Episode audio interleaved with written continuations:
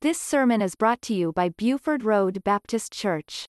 The speaker today is Pastor Tony Kohout. I want to ask you this morning, if you would, to take your Bibles and turn to the book of Micah.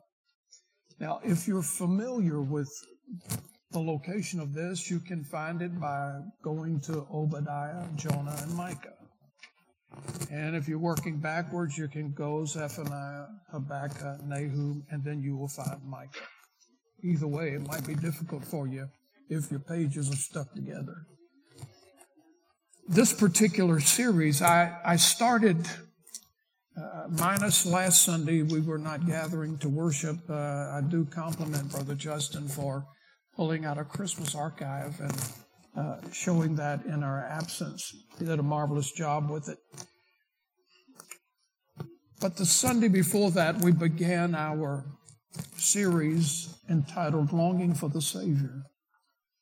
And this particular Christmas season, I was really impressed of the Lord to do, or to take rather, an unconventional type of an approach to these Christmas messages that I wanted to bring to you. And so we did not typically go to the text in Matthew or Luke for the cornerstone. I'll refer to some of that this morning. But I wanted to take this entire series from the Old Testament. And last Sunday I would have preached from the book of Leviticus. And I, I will definitely use that at another appointed time. But today we're going to conclude longing for the Savior with this particular message, the Messiah has come. And uh, you will be, I think, utterly blessed to rehearse some of these Old Testament scriptures to see just how impacted they are with the prophetic message of the promised Messiah that he would come. And so today we are speaking on the Messiah has come. And I'm going to be reading uh, from the text in Micah chapter 5, verse number 2. And I will tell you this that uh, I have heard um, the argument in the past where that the Old Testament no longer applies to us. But I remind you that the scripture says that all scripture is profitable. So whether we're in Genesis or Revelation, it's all profitable. It's all good. It's all the Word of God. It never returns void. And so there is so much to see in these great Old Testament passages, and they have blessed me for years, and I want to somehow be a blessing and share them with you today. So here's the deal. I want you to look at the scripture here in Micah chapter 5 and verse number 2.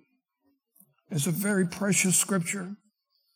And uh, it, it has a, a very special meaning to me, and I think very applicable for uh, the series today. The Messiah has come. In Micah chapter 5 and verse number 2, and we'll get these scriptures on the screen for you the best that we can, uh, whenever we can. There we go. The scripture says this But thou, Bethlehem, Ephraim, though thou be little among the thousands of Judah, yet out of thee shall he come forth unto me, that is to be ruler in Israel, whose going forth have been from old, from everlasting. The first thing that I want to talk about this morning in today's message in the Messiah has come, I want to look at the prophecies. Now, obviously, there's not an opportunity to rehearse all of the Old Testament prophecies about the coming of the Messiah, but you may be enlightened to know that there are over 300, 300 prophecies in the Old Testament about Jesus. That's how important the Old Testament is. In Micah chapter 5, verse number 2 is probably one of the many of the incredible Old Testament prophecies about the coming of the Messiah. And here's the thing. I hope that you may write on your bulletin today or even in the passage of this scripture this morning, because this prophecy was given 700 years before Jesus was born in Bethlehem of Judea. I want you to think about this. Not only is that significant, but also this prophecy in Micah chapter 5, verse number 2, it gives us the exact, the prophetic exact location of where he would be born. The scripture says Bethlehem. By the way, Bethlehem means the house of bread. And in the New Testament, as we compare the Old Testament to the New Testament and see the many examples and the foreshadowings, in the New Testament, Jesus himself identified himself as the bread of life. Bethlehem means the house of bread.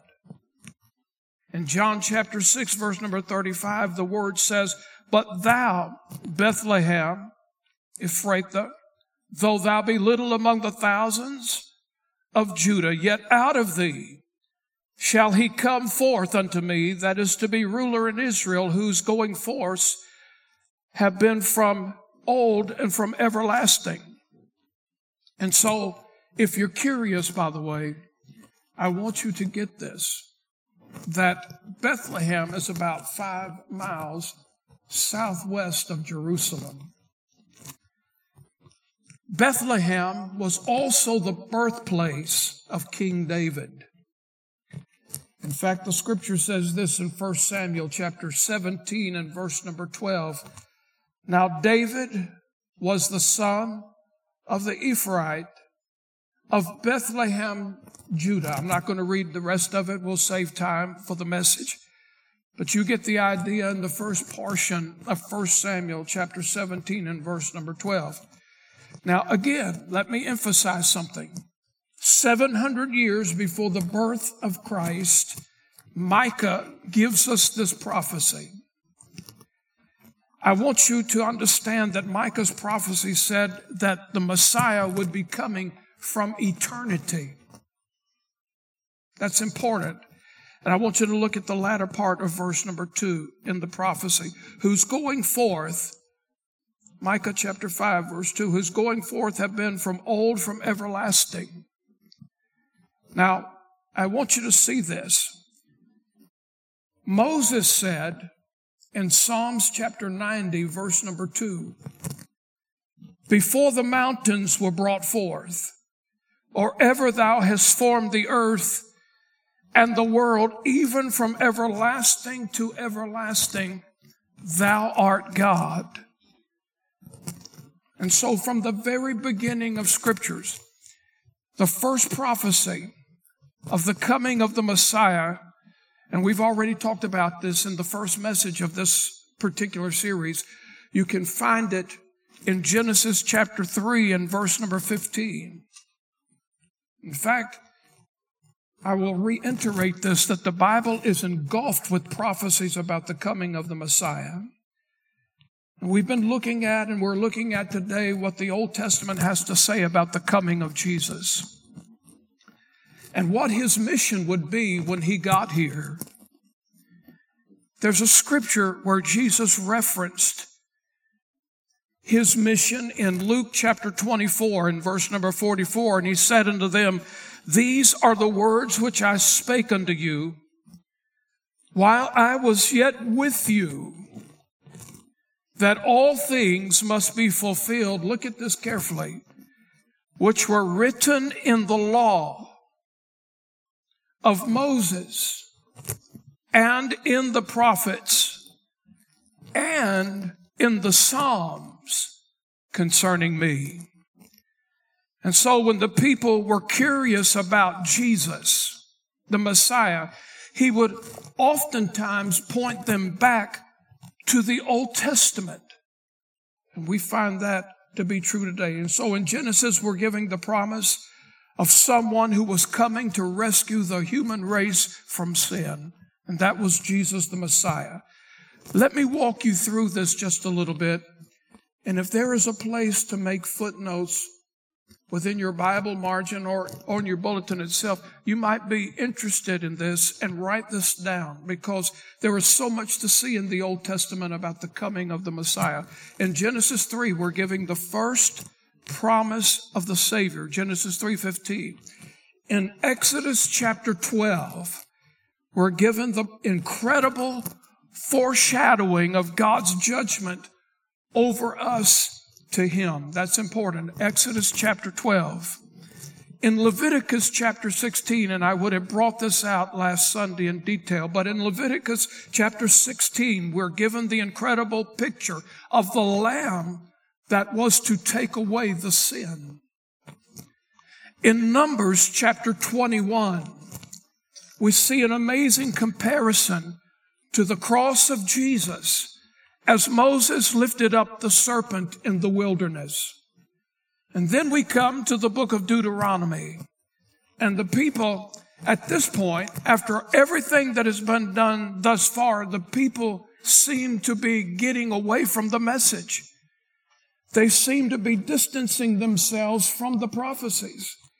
After everything from the beginning, the scriptures teach us that they become restless, they become discontent, they become anxious, and then they become hopeful with, a, with an expectation over wrong things. And so let me say this that if you ever thought people in your family were complicated, you just take time to read a little bit about the children of Israel. I mean, these people are just barely out of Egypt when they begin to accuse God and Moses for bringing them out of Egypt. And just, they thought in their minds that God and Moses had led them out of that wilderness place of the Egyptian palace and the days of slavery just to be killed out in the land of nowhere. And so they were getting restless and furious with God and Moses.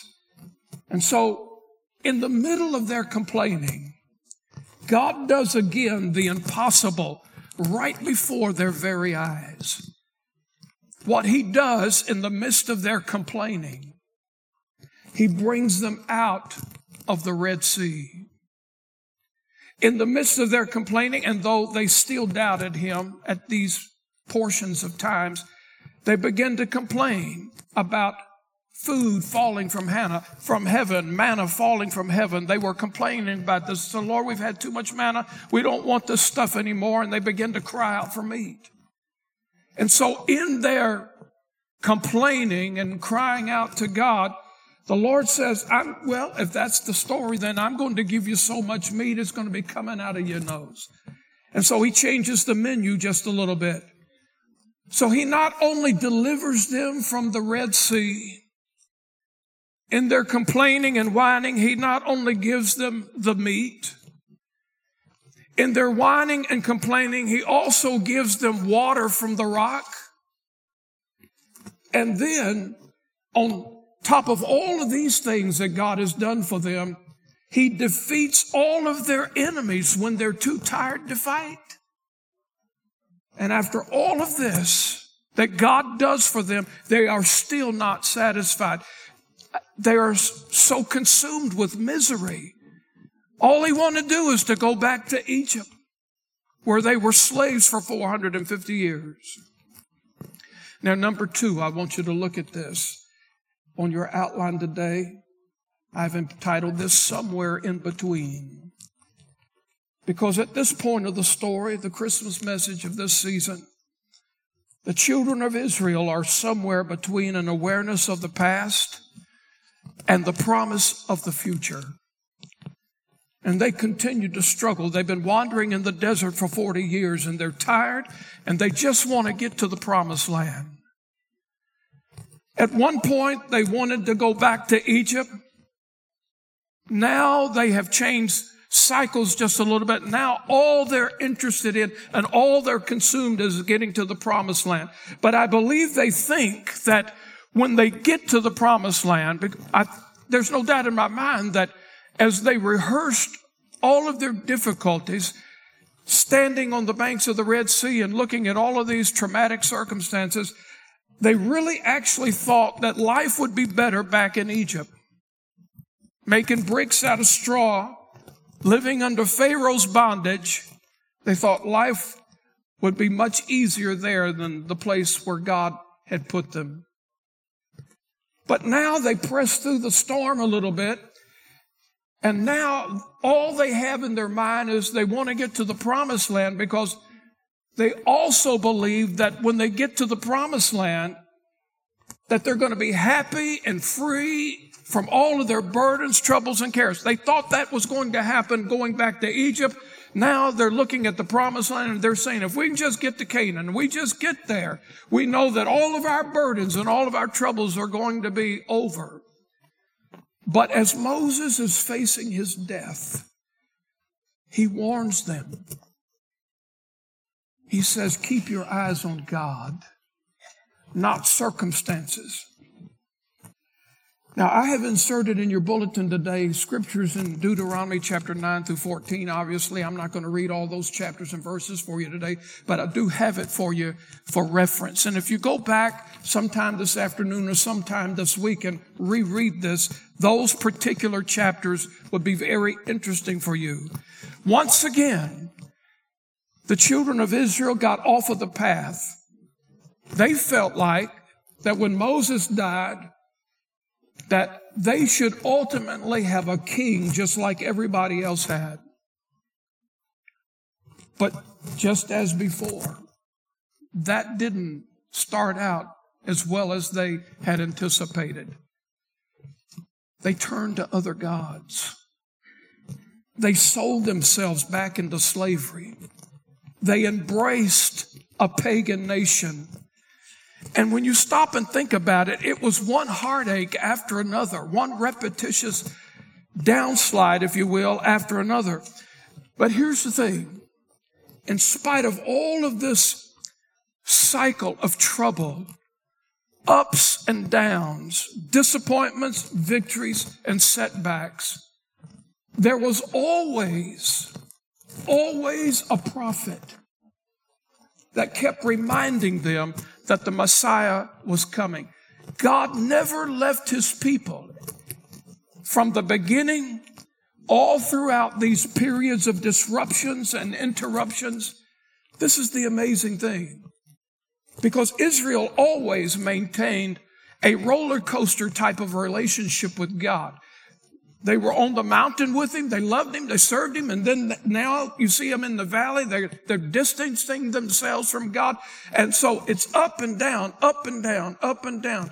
Here's the thing. God never, in spite of all of that, what was going on, God never withdrew a prophet. He never withdrew the word. And so while all of this was happening, God still maintained a prophet in place reminding them that the Messiah was coming. Great prophecies like this in Isaiah chapter 9, verse 6 and 7. For unto us a child is born, unto us a son is given, and the government shall be upon his shoulder, and his name shall be called Wonderful Counselor, the Mighty God, the Everlasting Father. And look at this, the Prince of Peace. In my Bible, I have that highlighted. The Prince of Peace. Verse 7 Of the increase of his government and peace there shall be no end upon the throne of David and upon his kingdom to order it and to establish it with judgment and with justice from henceforth, even forever. The zeal of the Lord of hosts will perform this. But again, I love these words at the end of verse six. The Prince of Peace. I want you to think about that for the next few moments. Because number three in your outline today, we're talking about Jesus is the gift of peace. The Messiah is the gift of peace. And now I want us to read our beloved Christmas story that we're also very familiar with. We put a pause on these Old Testament beauties just for a moment. And I want you to look at this classic passage of scripture in Luke chapter 2. And I want to read for you verses 1 through 14. My children, when they were growing up, learned these particular scriptures by heart. They could quote them. And probably one of the greatest things that I enjoyed at the Christmas season was hearing my children and then grandchildren being able to quote verbatimly these precious scriptures, but these prophecies were fulfilled. Patiently, reverently, respectfully, follow along with me. Luke chapter 2, beginning in verse 1, and I'll read through verse 14. And it came to pass in those days that there went out a decree from Caesar Augustus that all the world should be taxed. And this taxing was first made when Cyrenius was governor of Syria. And all went to be taxed, everyone into his own city. And Joseph also went up from Galilee out of the city of Nazareth into Judea, unto the city of David, which is called Bethlehem, because he was of the house and lineage of David. To be taxed with Mary, his espoused wife, being great with child. And so it was that while they were there, the days were accomplished that she should be delivered. And she brought forth her firstborn son and wrapped him in swaddling clothes and laid him in a manger because there was no room for them in the inn.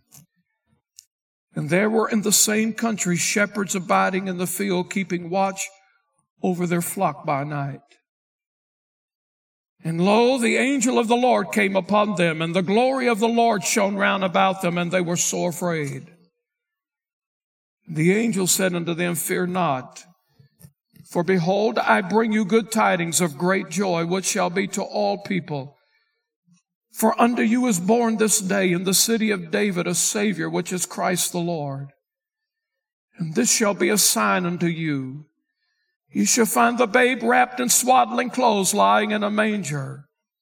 And suddenly there was with the angel a multitude of heavenly hosts praising God and saying, Glory to God in the highest and on earth. And I underline this word again in my Bible peace, goodwill toward men. I call your attention to the word peace in verse 14 because the Hebrew word, and we've been looking at the Old Testament, the Hebrew word for peace is shalom. Because the Messiah has come, the promised one from Genesis 3:15 the one whom the prophets spoke about repetitiously, the Messiah has come because he went to the cross, because he shed his blood, God's own blood, because God raised him from the dead. Listen carefully, we have the gift of peace. In fact, Romans chapter 5, verse number 1, the scripture says, Therefore, being justified by faith, we have peace with God. We will never have peace with God without being born again. We will always have to live with enmity with God, separation from God. For the wages of sin is death. That's talking about separation. We will never have fellowship. We will never have a relationship. We will never have peace with God being separated from Him. Therefore, being justified by faith, we have peace with God through our Lord Jesus Christ. I'm enjoying the Christmas songs that you're leading, Brother David, in morning worship. I love to sing the fun songs and I love to sing the songs with meaning. I love to sing the songs with doctrine. Silent Night is probably one of the best Christmas carols of all time. It's impacted with doctrine. I was witnessing to somebody the other day. I had them in my office, It hadn't been too long ago, just a couple of weeks ago. And uh, I was presenting the gospel. And I, I was not convinced that the individual was born again. It made a declaration of being born again, but I, I did, I did not feel that. And I'm not the judge. I'm not the Holy Spirit. There's not a person on this earth that ever will have to answer to me. We answer to God. But there is scriptures that admonishes us to try the spirits and see if they be of God. There, there are scriptures that teach us in different applications, you shall know them by their fruits. But it was just the manner of conversation, it was the matter of attitude, it was the manner of demeanor that I wasn't sure that this person was saved. And I asked them, in fact, I made the appointment. I said, Would you come see me, talk to me? I don't believe you're saved. Oh, yes, I am saved. I said, Well, how do you know you're saved? This happened just a few weeks ago in my office. I said, Well, how do you know that you're saved? Well, because Jesus has always been with me. Well, the truth of the matter is this we have just read the scriptures this morning that indeed Jesus has been from everlasting to everlasting. Jesus has always been. Where did God come from? Anywhere He wanted to come from. He's God. But the truth of the matter is this nobody made God. God has always been. That's hard for us to wrap our finite minds around, but He's always been. How do you know? Because the Bible says so. And I began to talk to this young man, and everything that he was saying was contradictory to the to the Word of God. But he was he kept saying, "Oh, I know I'm saved. I know I'm saved." I, I said, "Sir, I don't believe you're saved." You say, "Well, you, you telling a man he's not saved?" I, I did. I said, Sir, you cannot be. How do you know I'm not saved? Well, I said, Let me ask you a question. Do you believe that Jesus Christ was the virgin born Son of God? He said, No, that I don't believe. So the thing is this we I, I think I got it right pretty much in my surmising, but right off the bat with the very first question. He said, now, now that I don't believe it. And then I said, well, then, if Jesus Christ, if God is my witness, this happened just a few weeks. I said, if Jesus was not virgin born, then who was his father? And he said, Yeah, I got to think about that.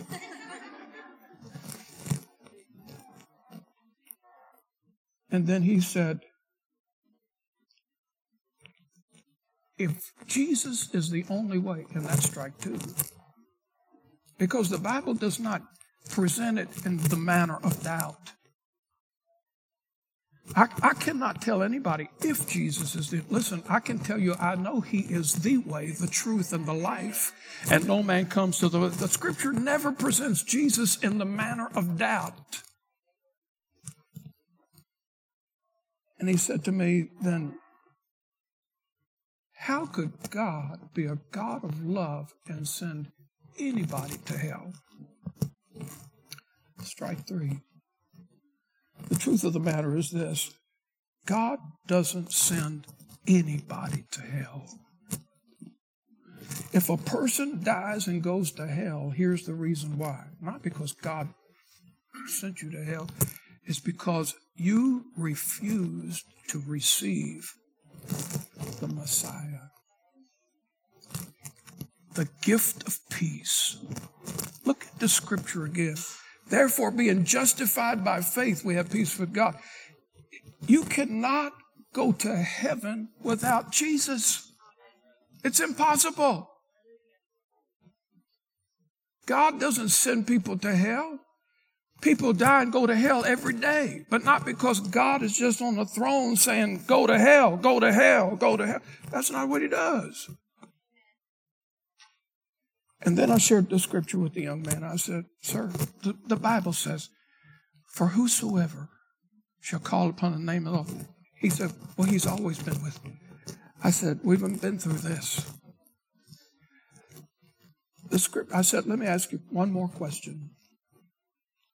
I said, the scripture says in Revelation 3:20, Behold, I stand at the door and knock.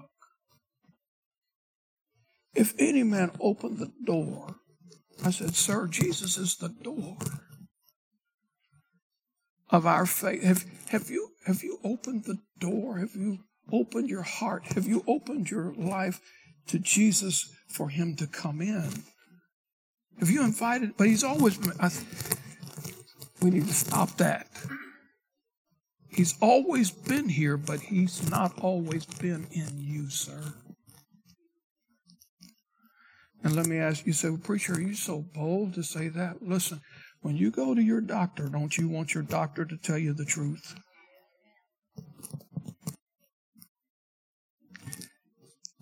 I had one shot at this.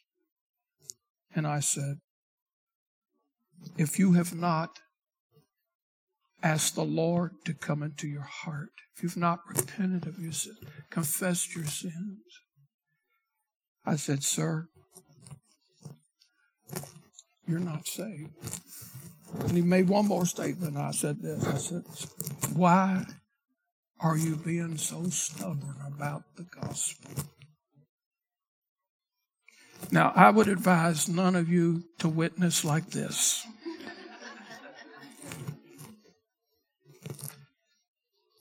Please don't. This is one instance you don't follow the pastor's example. But I said, So why are you being so stubborn about this? It's simple. Even a child can receive the Lord. I said, Don't you want to be saved? Now, I'm not going to judge it. But he took his hat off and said, Yeah, let's do it.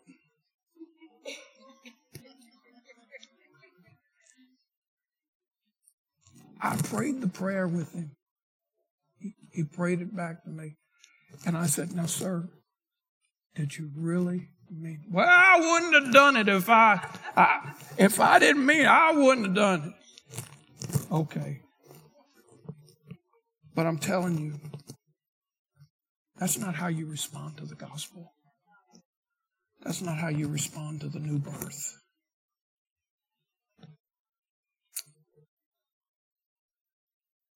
And I didn't leave that meeting with an ounce of faith that he had peace with God. The only thing, the scripture says this, being justified by faith, which means this, friend, you can pray the prayer a thousand times and never, ever really mean it.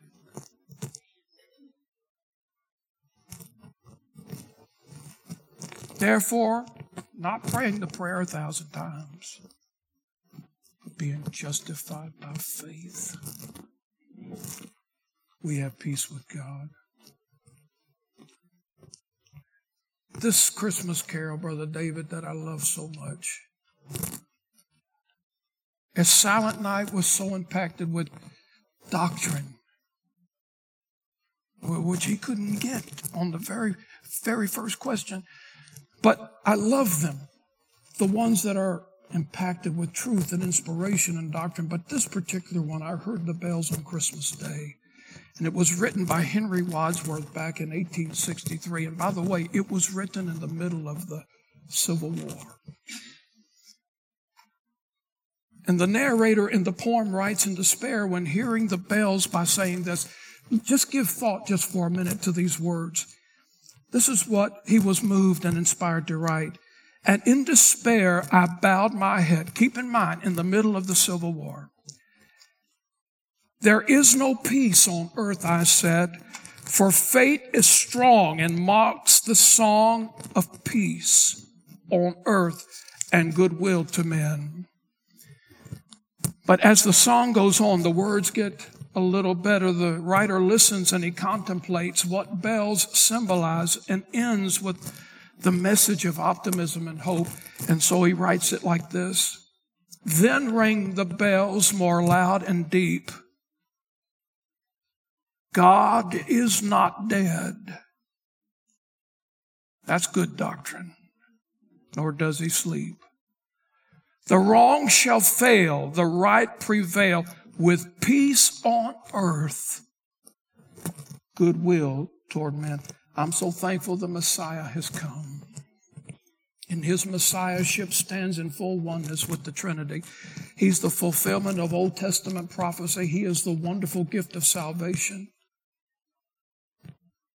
And I want us to know we, we don't have to be educated to know this. Do you know and I know that there is no peace on this earth today? You can, as our musicians come, you can you can turn on any reasonable news broadcast and you can see the hysteria that's going on all over the world today. The other night I turned a particular station on and I saw nothing but pandemonium, people running into department stores and taking crowbars and hammers and breaking and smashing things and stealing stuff, setting buildings on fire and this politician is mad at this one, that one's mad at this one, they get mad at us, we get mad at them. Life is just turned upside down now. And all this commotion that's going on, humanity has turned into piranhas, barbaric piranhas. And there is no political answer to this. The only hope we have is the Messiah. When the trump of God sounds and the dead in Christ are raised first, and then we which are alive and remain will be caught up together and meet the Lord in the air. When that trumpet sounds, we visit with the Lord at the judgment seat and then the table of the Lord, the marriage supper of the Lamb. We come through the revelation and enter into his courts with praise and to that Temple Mount and where Jesus takes his rightful place on the throne of David where he will rule and reign for 1,000 years. Friend, listen, this is the only time where we're ever going to know peace beyond the cross, peace beyond grace, peace beyond salvation. If you have Jesus Christ in your heart as your personal Savior, listen, you don't need me to try to convince you of that. If you know Jesus as your Savior, listen, the Word says, My sheep know me. You don't need an appointment in my office for me to convince you that you're saved and pray a prayer that you really don't want to pray. If you're saved, you have peace with God. If you're saved, listen, you, you can stand anywhere in life and go through any trouble and trial. And yes, it'll be hard. It'll be difficult. It'll be overwhelming. It'll be consuming. It'll be draining. It will be mind boggling. You come to places where you have fears and doubts. But I will tell you, you can stand tall at the end of the day because you have peace with God. And then when it's time to cross chilly Jordan, listen, you don't have to shake and cry and hysterically wonder what's going on. Yea, though I walk through the valley of the shadow of death, I will fear no evil, for thou art with me. And then that day when we sing, when the saints go marching in, you can only have peace through Jesus and the Messiah brought peace, God's peace to this earth. Longing for the Savior. Amen. You listen to Pastor Tony Kohout. For more information, visit our website at BufordRoadBaptistChurch.com.